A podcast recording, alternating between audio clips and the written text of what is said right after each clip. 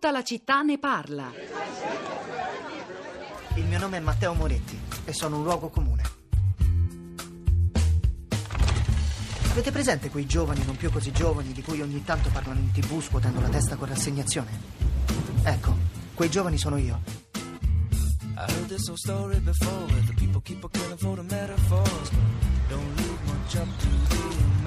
I Guadagno 1000 euro al mese per fare un lavoro che non mi piace in un'azienda a cui non piaccio io. E tutti non fanno altro che ripetermi quanto sono fortunato. Non so se mi rinnoveranno il contratto, non so dove sarò tra sei mesi, non so quale sarà il mio futuro, non so niente di niente.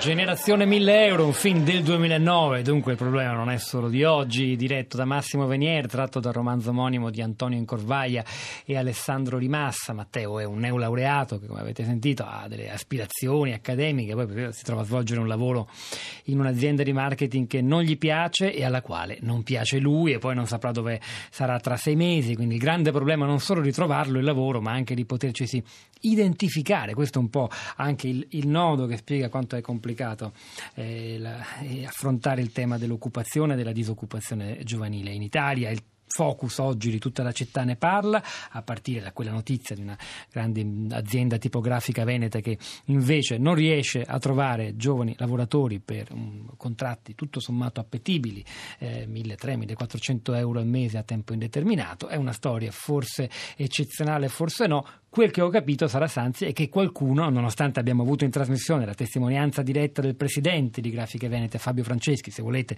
potete andarla a riascoltare sul nostro sito, qualcuno sui social network non ci crede.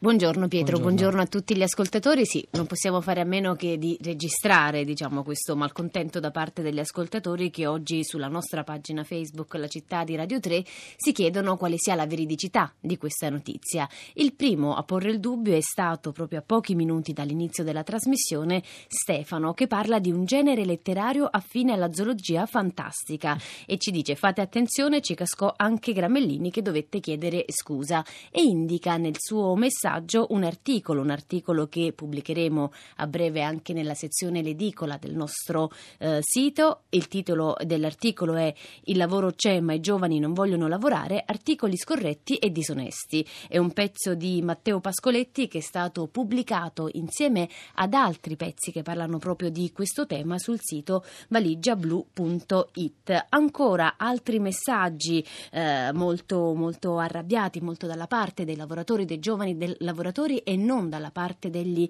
imprenditori. Abbiamo per esempio Marina che si chiede, ci dice, si dovrebbe aprire un dibattito sul livello culturale, etico e responsabile della classe imprenditoriale di questo paese. E poi ancora Riccardo che ci scrive, è il sistema Italia che ha tolto dignità al lavoro. Se avessi vent'anni, fra Jobs Act e stipendi da fame, mi chiederei anch'io chi me lo fa fare. Spartaco invece ci fa tornare indietro nel 1980 scrivendo Ricordo che una trentina di anni fa, nel pieno dello sviluppo del Veneto, si facevano inchieste scandalizzate sul fatto che i giovani preferivano andare a lavorare piuttosto che a studiare. Nel sottofondo la sempre presente differenza culturale tra sud e nord. Oggi, altrettanti indignati, si dice l'esatto opposto e la differenza culturale è stata trasferita sui risultati degli esami di maturità. Allora, apriamo la nostra piazza, qui a tutta la città ne parla, Gabriella da Bologna, buongiorno. Buongiorno a voi tutti A quanti. Allora, io volevo t- toccare il tema formazione. Sì. formazione. Tutti vogliono degli esperti e senza formarli. Allora, il problema formazione esiste non solo nel privato, anche nel pubblico impiego. Il blocco delle assunzioni, eh, spesso per i pensionamenti diciamo, dei più anziani, ha lasciato delle strumentazioni particolari inutilizzate per non essere riusciti a formare giovani per il proseguimento della crescita e sviluppo del lavoro che eh, il pensionato, diciamo, eh, del momento eh, stava attuando, facendo. Allora, ehm, c'è uno spreco di risorse, di denaro pubblico a parer mio, per- di cui non si tiene conto. Eh, oppure eh, quando va bene è il caso di giovani che dopo essere stati formati e precari da secoli poi mh, hanno accettato di andare all'estero per avere più sicurezza di stabilizzazione ed economica. Allora, eh, voglio dire, la formazione è un aspetto che deve toccare le, le imprese, il pubblico il go- e non pretendere che i giovani escano già fatti e consapevoli di quello che sarà eh, il lavoro immediato che dovranno fare. Non è possibile secondo me, quindi ci vuole pazienza da parte sia degli imprenditori e ci vorrebbe coscienza da parte de- del pubblico impiego. E forse anche una maggiore connessione, come me- ripetiamo sempre, abbiamo ripetuto anche stamani, tra il mondo delle imprese e quello della formazione, si tratti di scuola, si tratti di, di università. Grazie Gabriella, ora da Bologna ci spostiamo a Roma, dove è collegata con noi Patrizia, buongiorno. Buongiorno. A lei la parola Patrizia. Dunque, io sono in linea con l'intervento della, dell'ascoltatrice che mi ha preceduto, perché in realtà l'analisi del dottor Masi, è, che è basata sul fatto che nelle aziende non si faccia una formazione adeguata e soprattutto non si fa per i manager delle aziende. Questo è il punto vero che ha fatto perdere competitività alle aziende. Conti che io lavoro in una multinazionale e la sede italiana non ha speso mai un'ora per formare i manager.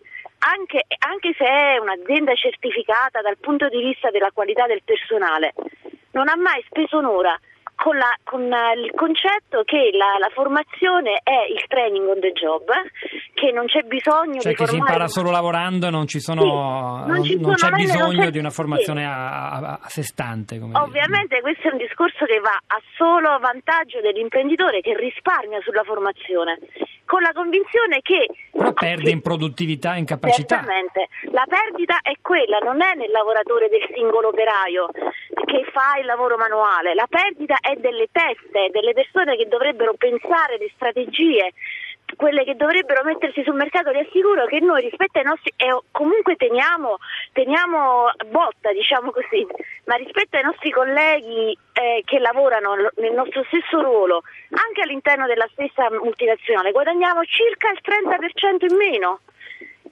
capisce? Per fare le stesse cose. Patrizia, Siamo... sì.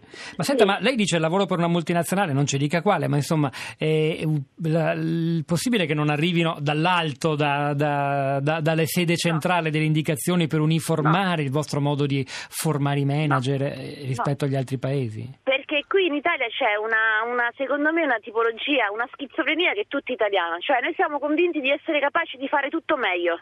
Comunque cioè di riuscire a cavarcela in ogni situazione grazie alla nostra grande creatività e impegno. Ed ecco orari di lavoro assurdi, assolutamente non in linea con il resto del mondo. È stata molto chiara Patrizia, grazie sì. davvero. Chissà, si può anche non essere d'accordo su questo dato antropologico, però è un elemento che rende, arricchisce questa discussione stamani, credo. Roberto da Cagliari, buongiorno, benvenuto. Eh, buongiorno. A lei la parola, Roberto. Niente, io ho scritto più o meno la, la, la, mia esperienza. Io ho studiato, tra l'altro, in Veneto, mi sono laureato nell'Università Ca' Foscari di, di Venezia nel, nel 2010. Eh, scusate, sono un po' emozionato.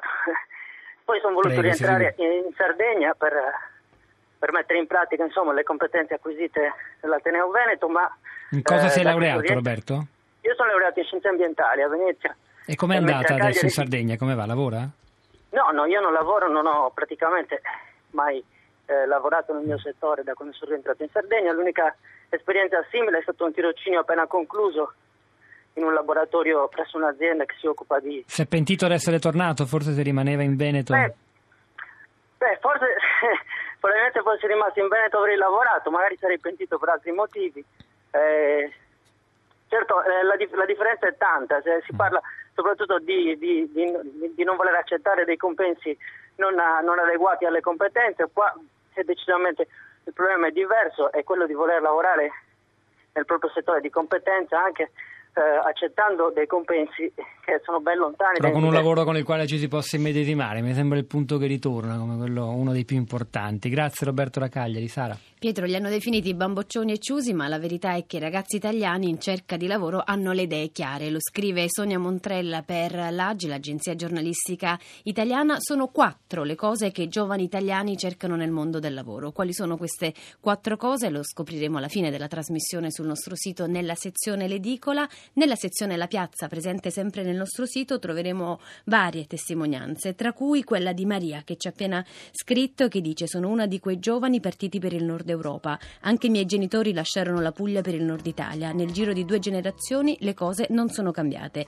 La differenza è che i miei sono riusciti a tornare a casa dopo 15 anni. Io sono fuori da 13 e non vedo nessuna possibilità. Andateci a leggere questi approfondimenti e storie sul nostro sito. Ora Radio Tremondo con Roberto Zichitella vi porta in Africa. Hanno lavorato a questa puntata e tutta la città ne parla.